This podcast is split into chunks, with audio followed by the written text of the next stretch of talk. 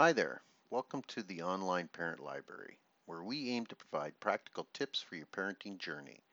For more parent podcasts, tip sheets, courses, and other parenting resources, please go to familyedcentre.org.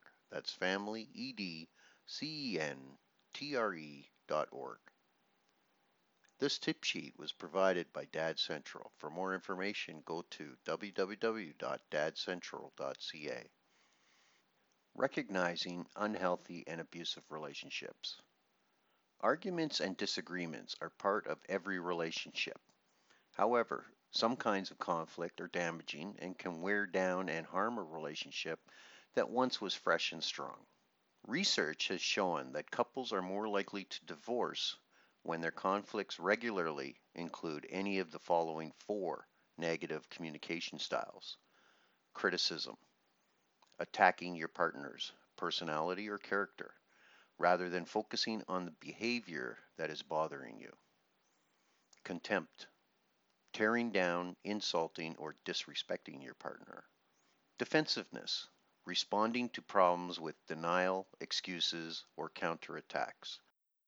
Stonewalling, shutting down, avoiding, or refusing to be part of discussions of problems. If you add any of the following, you have a recipe for conflict that is not only damaging, but also abusive.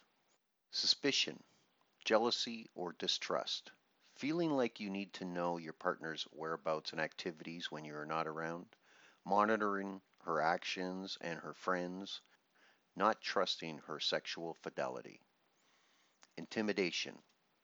Having arguments that end because you have intimidated or hurt your partner, for example, yelled very loudly, broken something, or said something that was very hurtful. Control.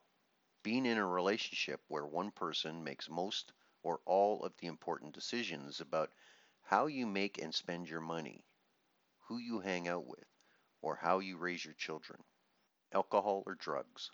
Things tend to get worse when you or your partner's use of alcohol or drugs is the source of conflict or when you get in arguments while drinking or using. If any of these troubles are part of your relationship with your partner, it is time to take action. Talk with someone and try to build trust, friendship, and intimacy. Reach out to other couples, supportive family members, or therapists to stop the problems before they get worse. Do you want to know more? Dad Central Ontario has booklets and other resources for fathers. Go to www.dadcentral.ca. Thank you for listening, and for more information, go to familyedcentre.org. That's family, E D C E N T R E dot org.